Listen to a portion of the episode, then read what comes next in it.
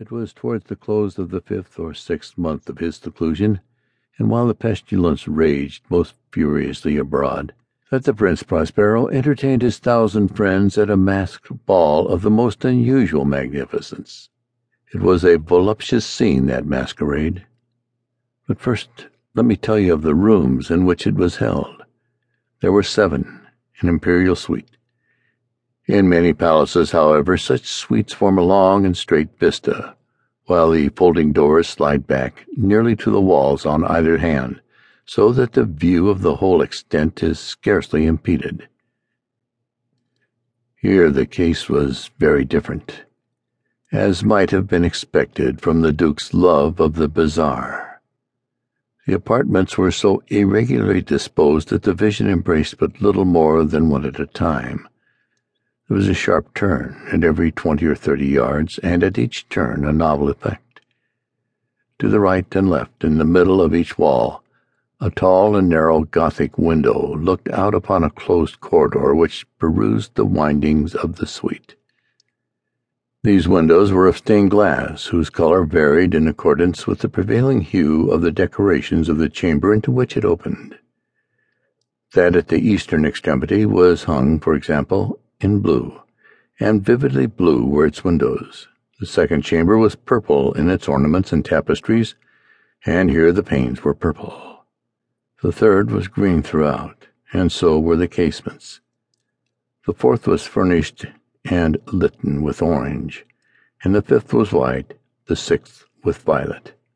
The seventh apartment was closely shrouded in black velvet tapestries that hung all over the ceiling and down the walls, falling in heavy folds upon a carpet of the same material and hue. But in this chamber only, the colors of the windows failed to correspond with the decorations.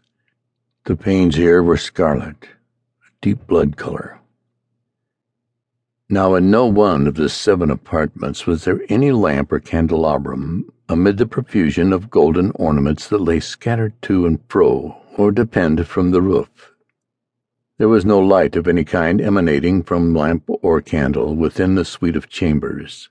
But in the corridors that followed the suite there stood opposite to each window a heavy tripod, bearing a brazier of fire that projected its rays through the tinted glass, and so glaringly illuminated the room. And thus were produced a multitude of gaudy and fantastic appearances. But in the western or black chamber the effect of the firelight that streamed upon the dark hangings through the blood-tinted glass was ghastly and extreme, and produced so wild a look upon the countenances of those who entered, that there were few of the company bold enough to set foot within its precincts at all.